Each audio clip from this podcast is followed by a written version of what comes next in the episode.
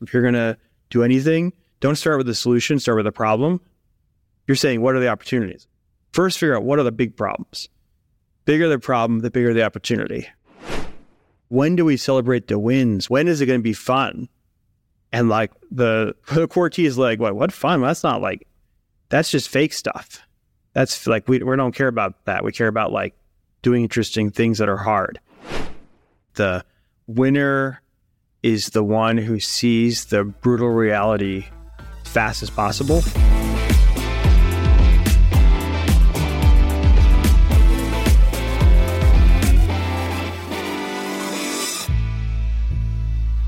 Hello, everyone, and welcome to FinTech Leaders, coming to you from New York City. I'm your host, Miguel Armaza.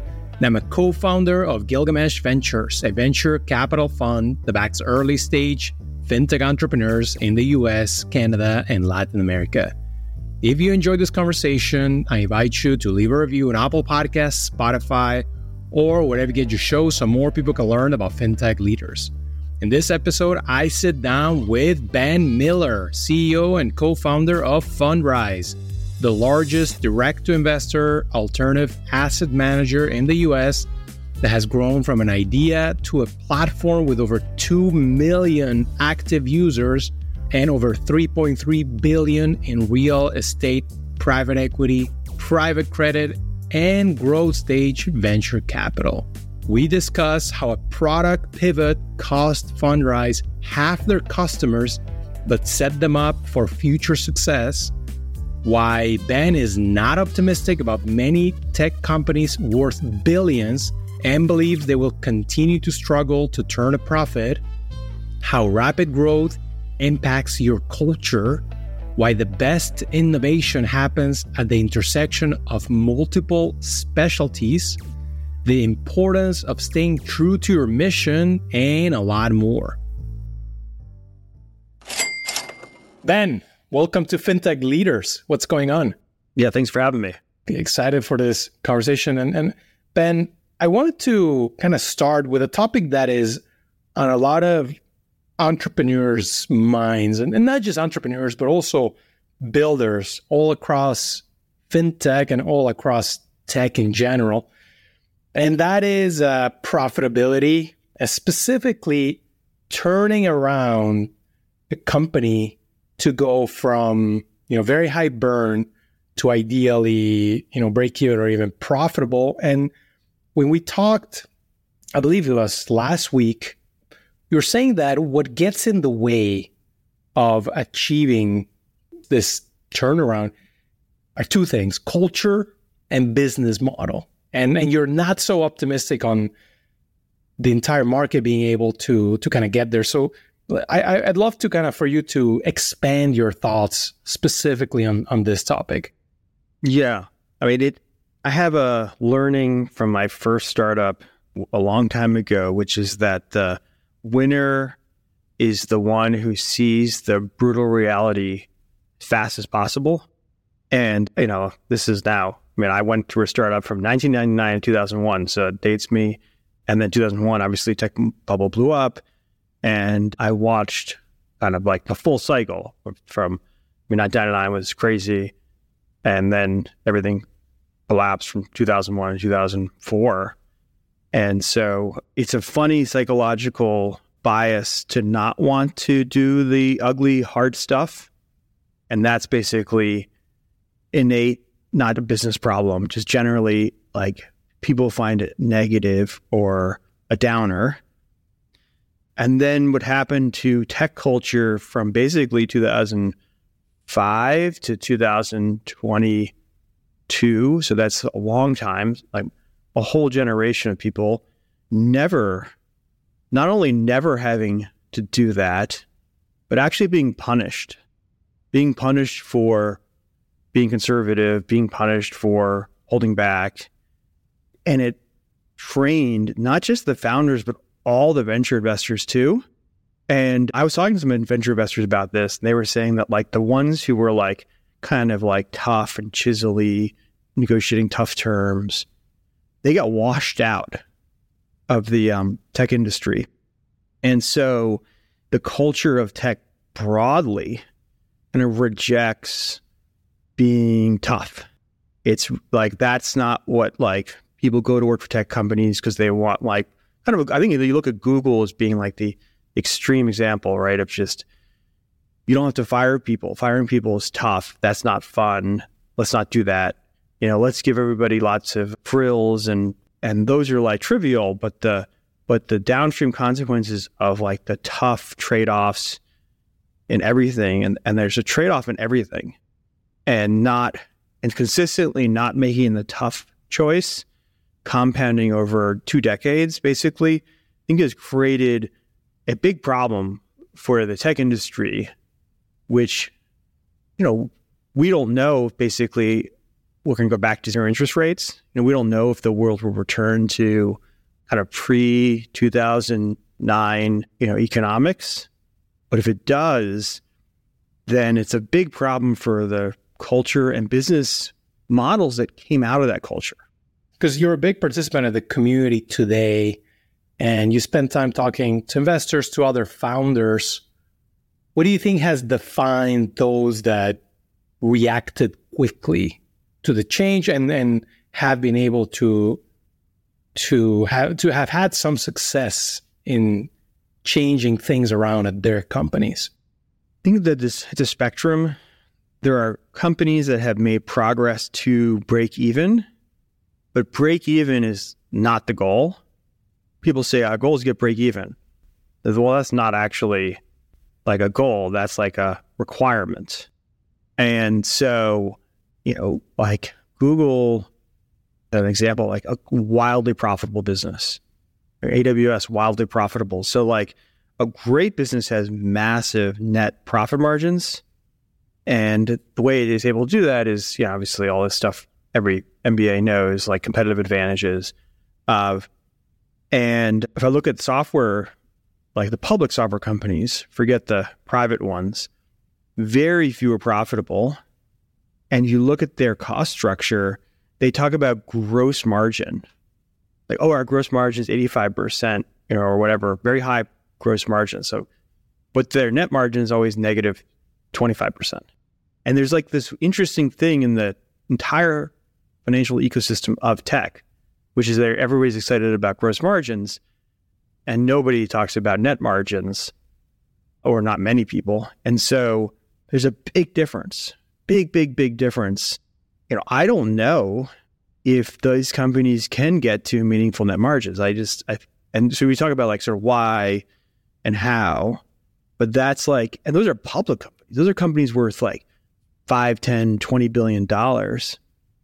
They arguably can't get profitable, right? Snowflake, arguably the best public software company in the world, and massive net negative margins. And if you look at their income statement or balance sheet, like uh, his income statement. I'm not a public analyst on this, but it's like their sales and marketing is like a third, a third of their cost structure. And that's true across like most of the tech industry. And that basically means that like so race to the bottom. You're spending so much for each customer that the customers aren't profitable. And when we talked about fundraising this context, you said something interesting. You said that you are starting from a luckier place to get there. What do you mean by luckier? Well, the two points are culture and business model. So let's do business model first. Like, so fintech, like, I'm not sure that most B2C fintech companies can be profitable. Like Schwab, which is the $5 trillion company, you know, or five trillion dollars of assets, you know, basically struggles struggles with having any margins. QQQ, which is the owned by Invesco, has never made its owners money, and so you can go down the list of like banking and you know stock trading, Robinhood, and and you and you come out the other side saying like, well, this is not a very high margin business, a very low margin business and the cost of software, maintaining software, is actually much more than I think people understood it to be. Both to maintain it in a really traditional sense, and also just to keep up with keep up with change and competition. So, so here's a, a, a compare us to the public market. So there are the seven largest alternative asset managers, being Blackstone, KKR, Apollo, Starwood, have twice the market cap of the seven largest public normal asset managers, like Schwab or Fidelity. So they have, I don't know, 10 times less assets and twice the market valuation because the alternatives market is so much more economic. And I guess that that is temporary as of today. Like going forward, do you see margin compression happening in the alternative markets as well? Well, so you're starting from a place of like, you know, massive margin difference between alternatives and publics. I think all of them are going to see margin compression. That's just the nature of of a competitive environment, competitive market. But I think that the alternatives like have a long run, you know, decades before they end up anywhere close to the kind of slim margins you see in public markets. And so here's another one, like the neobanks. The neobanks are not banks. They're software layers on top of another bank. And can those software layers actually be profitable? Like I, I'm skeptical because if you and it's funny things, if you look at the way they get to profitability, they get to profitability by actually charging way more than if the consumer was on JP Morgan. Like, because what the regulations is interesting, like kind of nuance inside the you know, banking industry, but the regulations ban banks bigger than I think ten billion dollars in assets from charging interchange fees more than fifteen bips or something, something really really low, something like that. And so the neobanks actually charge like ten x those fees because they will have the their assets across multiple banks. So no banks like more than 10 billion. So they so they actually are charging it's like ironic that you're seeing with a lot of like fintech companies, actually they're more expensive than traditional. Like they have more the consumers paying more than the traditional players. And that's because the cost structure of software is actually much higher than people appreciate. So, Ben, I want to switch gears a little bit, although it's very related to what we're talking about. And that's the early days of Fundrise. And, you know, over the years, consistently, just research and evidence shows that the culture you build at the very beginning stays with the company throughout its lifetime. You know, sometimes you can change it. I mean, we're looking at Elon Musk and Twitter, now X maybe as a as a fringe case, but but it's very hard to change a culture. Tell tell us about those early days going from zero to 20 people and you know the approach that you took to setting the foundation for Fundrise. I, and I'm, I'm guessing you know you you had lessons from your initial startup from 99 to 1 which you applied to Fundrise a decade later. Yeah, yeah, I've had decent amount of experience going into this, and so I tell you some of the things I did right, and then things I did wrong because it definitely. I think it's partly true that the culture is like sticky, but I think that just to jump to the end and come back to like I think 2021, a lot of companies got carried away in terms of this explosive growth, and that happened to us. And so, like, let me just do the the negative before I do the positive. So, like we went from 100 people to 300 people in 24 months, and then we went to remote. And the remote and the tripling of people that really undermined or or diluted our culture, and we're still working on that basically. So I think that remote and really fast rates of expansion, like if you you can have a certain amount of hiring and maintain culture, but if you are 100 people and you go to 1,000 people, you know, 90% of people don't have that culture. And, and so it's, so I think that like having things true of the culture persists, but, but it's actually like the growth fights cultural, cultural norms. So going to the beginning though, so like we've always been different and that difference has been a gift and a punishment. But we aren't in San Francisco. We didn't chase like venture money. We we were just like sort of outside the system in a lot of ways. And that has been, I think, really good for building a different culture. And it was it was bad for a while because you sort of like the in hot copycats would be in San Francisco and they'd you know, get all the hot, you know, press and and be in the ecosystem. And then like what's happened is um, they've all gone they've all gone out of business. And so like the permanence of it, it, it is what matters. But so like the cultural examples of things we did, and this ended up we have like you know written values, and I onboard people with them, and one of them we we call like collective ditch digging, and in the the core team who's still at Fundrise, the core founding team, CTO, you know, COO, me, blah blah blah. We were like, we'll do the worst work like we used to compete for who would be the one to buy the toilet paper, who'd be the one to clean the bathroom, like, and that's it is a double edged sword actually. Is it with every value that's real, there come negatives with the positives. And so I can talk about what the negatives are, but basically we have a culture of like doing like being attracted to like the worst, ugliest, hardest stuff. Like that's like the, the top people don't get to do the fun stuff. Yeah, curious about the negatives. The twofold negative is it, is that people find it relentless. When do we celebrate the wins? When is it going to be fun? And like the the core is like, what what fun? That's not like that's just fake stuff. That's like we we don't care about that. We care about like doing interesting things that are hard. And then the other thing is that like there's so much hype in tech hype is super valuable. Like you basically go out and see all this stuff. Mostly it's not true.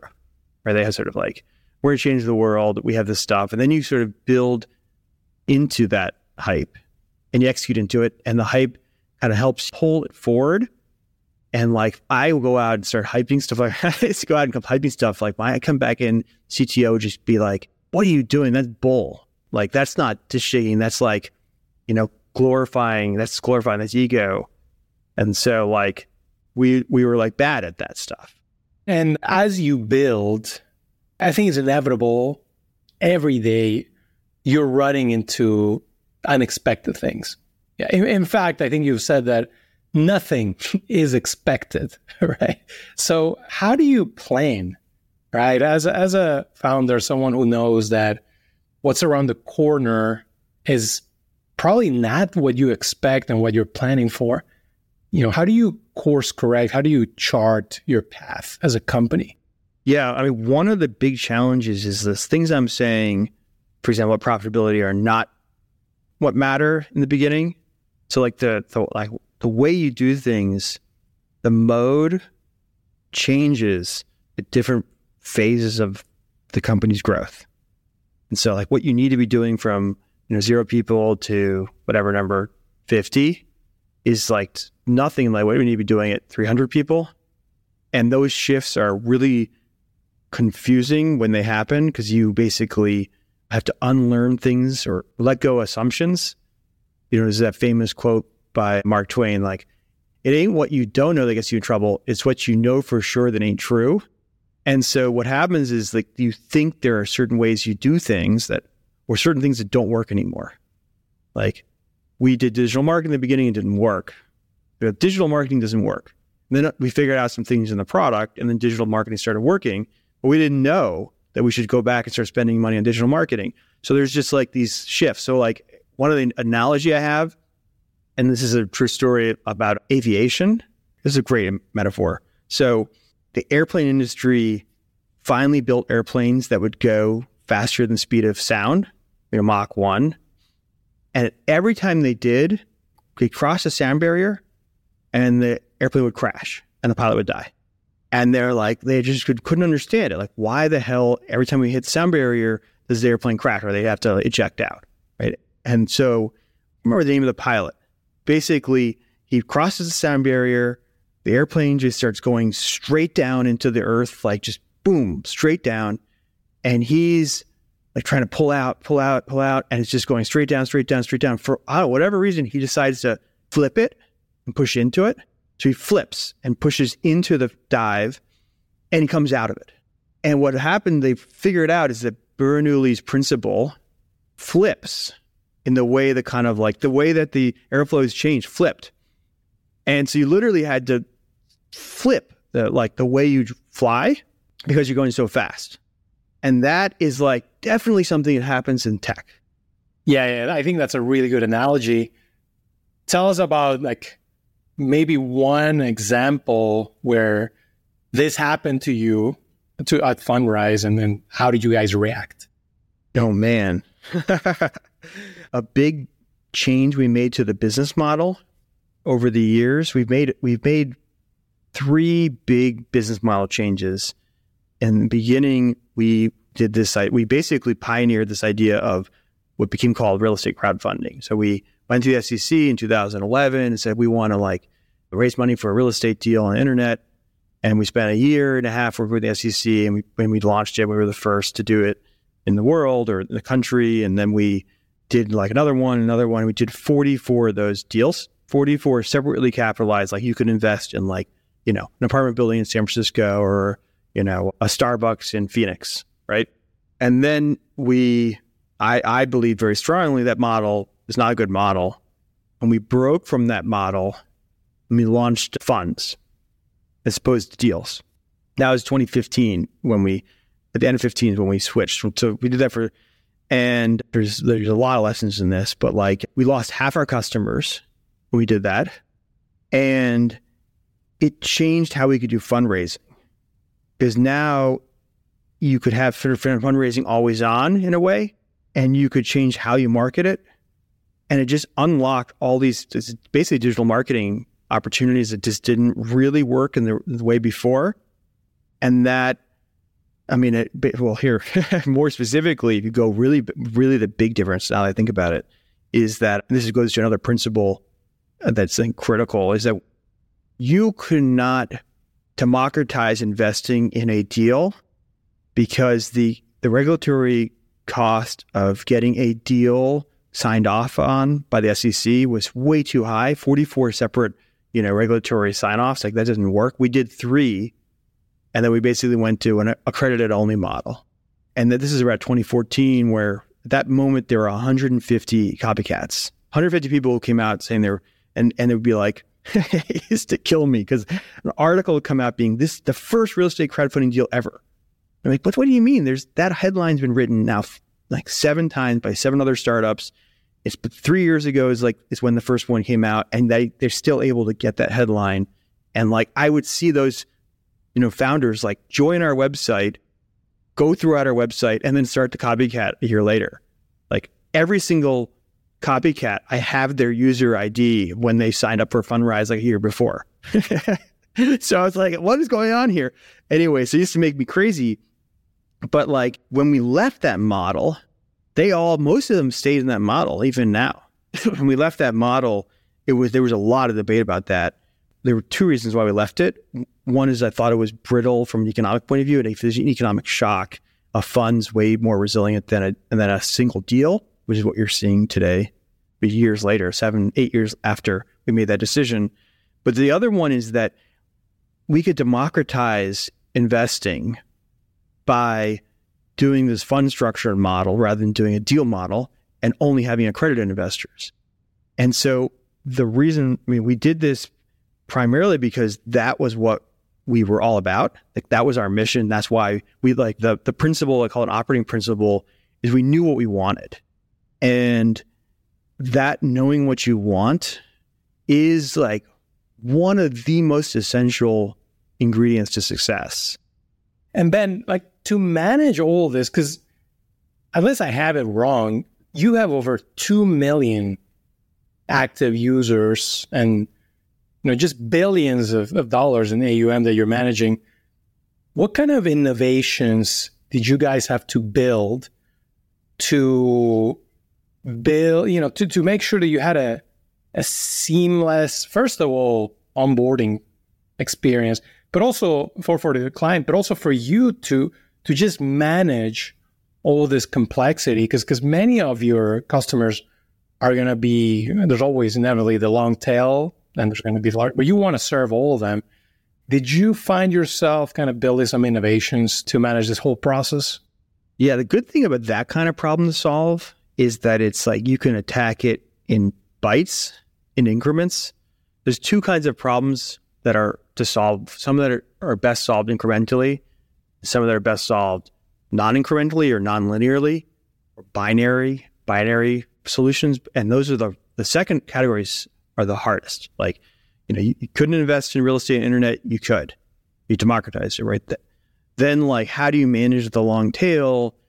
That actually goes more to the cost structure questions of like okay you watch a user flow. I mean like, like it's one of those things that people take for granted, but like to be, to be able to buy a piece of a real estate deal on the internet, we had to basically invent that. It didn't exist. Like just like Amazon invented like how you would buy something. Like, and now people it's invisible because just taken for granted. So we've had to create a model where essentially like what the flow would be that someone basically bought this thing that didn't exist before we created it. So so there's like there's you know product flows and then there's all this stuff in the back end of like how how do you manage what we we get 10,000 customer outreach or tickets every month. And so getting good at routinizing, systemizing things. So there's like the another way to sort of look at this is there's like two different modes of work. There's finding product market fit and scaling it. And they're just the actual people and way you do things and like there's so many things that they're, they're just opposite. That's a Bernoulli's principle right there. Like when you're scaling, it's all about process. And when you're looking for product market fit, process is the enemy.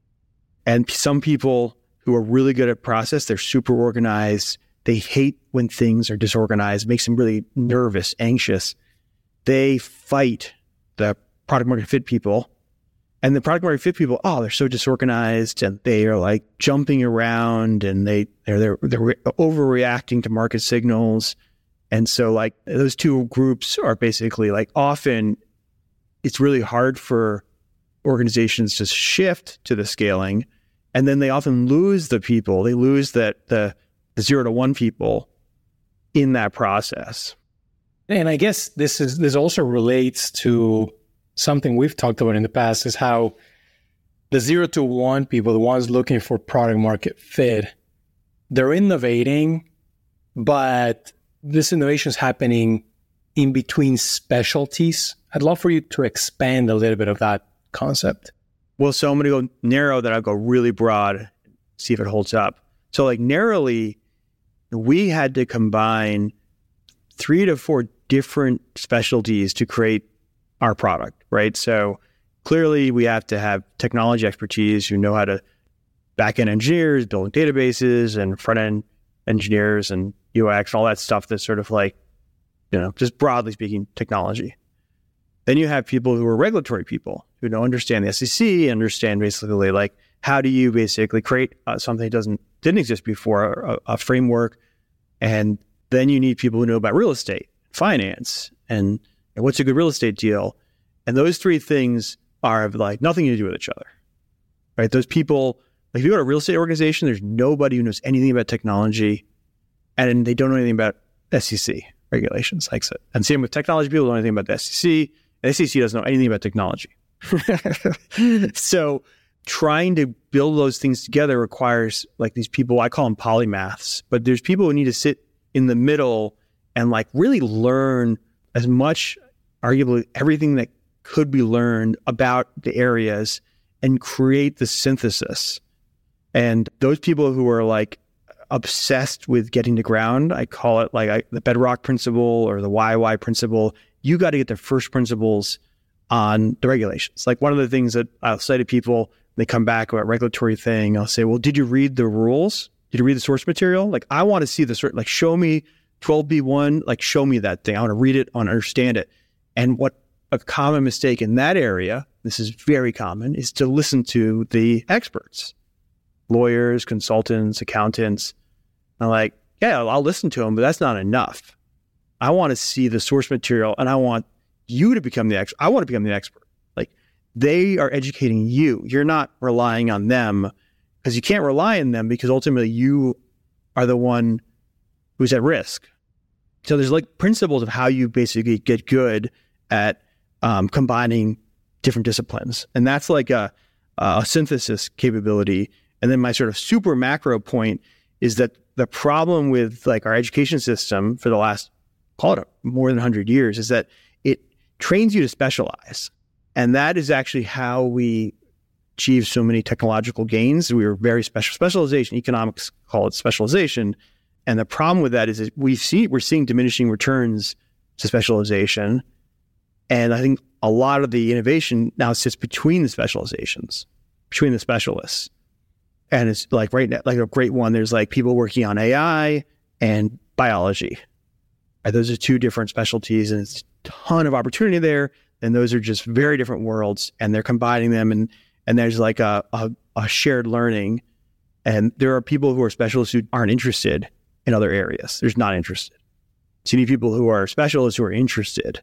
Yeah, it reminds me of my conversation with David Haber from Andreessen Horowitz, who he's excited about the intersection of fintech and healthcare, right? But the people who are actually who understand both are not many. So Ben, let's talk a little bit about real estate. Just n- not just for real estate, but the whole world has changed with much higher interest rates, but it especially affects real estate. You know, since since most people are buying with mortgages, Fundrise is very active. Uh, if I if I'm not wrong, you're you're investing about a billion. You're deploying about a billion a year, right? In in real estate. What has changed in the market, you know, with higher interest rates over the last I don't know, 12 to 18 months? Yeah, the real estate industry is in a transition. And it's like the Bernoulli's principle thing, the flipping, like the rules are changing and those rules like are are so fundamental. I mean, it's like interest rates are the gravity of real estate, like one of the four forces. And so currently happening in the real estate industry is denial, which is one of the stages of grief. And so they're hoping that they come back down, assuming they will, and doing everything they can to basically kick the can and, and or extend and pretend. And that's, you know, happening not just in real estate, happening in, in any industry that's financed. I mean, even tech, right? Like a lot of companies raised crazy valuations in 2021, 100, 200, 300 times revenue. And they're stuck because only a few of them have grown into that and many have not. And they're stuck not wanting to raise new round and that's basically like a huge problem for them. So it's so it's very similar actually. One of the things sitting across tech and real estate and credit finance is I get to see more. And so in some ways like this was like obvious it's going to happen like you couldn't have zero interest rates forever, but they were zero for so long that it forced everybody, banks, real estate people, into a position of leaning into that. And just like any tech company who overexpanded in 2021, that leading into it left them way too far over their skis. And so, like, the people who will basically like crash and not land that, you know, jump will be the ones who lean too far in. And, and in real estate, that's taking too much leverage. We have, you know, 50% leverage on average, and typical real estate sponsor might have 80%, 70, 80% or more. And that basically means that they're going to crash. And so it's just a question of like when and how there's, it's like inevitable. And so like for us, is our, okay, first you play defense. First you make sure your house is in order. You know, you can land your plane and then you shift to opportunity. I'm like, okay, like there's going to be a lot of opportunity in real estate. It's already here, but it's going to get, it's going to magnify. I think we're headed for a crash. And, you know, today I'm like a lone, lone person on this one, but to me it's more of like a fundamental principle, which is like a, another philosophy I have. Is there a particular pocket in real estate where you think we're going to have bigger opportunities?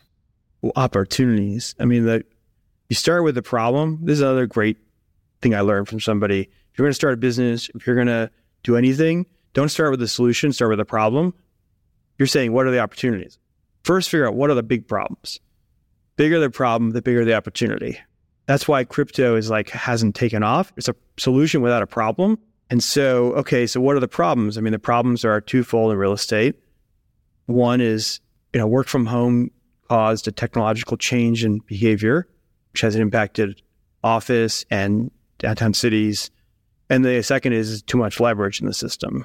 And so, you know, where those two meet, you're absolutely like high leverage urban real estate deal in office is like wiped out. And so, and then you you have to match that with like where you think the growth is going to be, right? So there's the problem. You say, okay, but do I think that downtown San Francisco is going to have long term growth or Chicago? And so you have to know what matters. And it's so funny how many people actually don't know what matters. They get lost in the details. That's a very common problem or, or like pattern that I see that I constantly try to help with. Before we wrap up, what's next for Fundrise? I mean, it's been about a, a dozen years. You've built the company into, you know, a pretty large operation. You're active in multiple asset classes, but it sounds to me like you're just getting started. At least that's how you you still see plenty of opportunity. So what's next down the road? We are, and I think the world is in a transition. We're in paradigm shift. We were in an old paradigm, 2008, 2022, and we're in this shift, and people want to get to the next paradigm, but like the transition is still underway, and we don't know what it's going to be. The company is on a micro level and on a macro level. It's our shift to multi-asset class from real estate to now venture investing and to credit. So we're three asset classes. It's a big change. Of our investors aren't happy about it. And I tell them, no, no, it seems like it's a distraction, but it's singular and it's singular for a bunch of reasons. But, but most fundamentally is technology and AI, like or generative AI, has basically unlocked the opportunity to change every sector so so radically. And if anybody in real estate doesn't recognize now that technology is the primary driver of returns in real estate, just to manifest that a little bit, e-commerce destroyed retail and built industrial. And that's been a 20 year trillion dollar economic change. Work from home is going to do the exact same thing to office and to residential. And so for us as a company that's 150 software engineers and 150 financial people, like we have our opportunity to, to be at the nexus of that. And I think that will deliver and drive great returns for our investors. But it's like a, it's orthogonal to how they think you should be executing, which is like, in a way, like that's really good because doing the obvious thing is usually not going to have great outcomes. But it's painful because people don't understand it in the beginning. They don't, they don't like it, and it seems like unintuitive, and and so you you get a lot of critique. Well, Ben, thanks for educating all of us. I think I think it's been a really really fascinating conversation. Obviously, going to be following very closely what happens, you know, going forward with the progress of Fundrise and you know, thanks for taking the time. I know you're a busy guy. Appreciate it. Yeah, thanks for having me.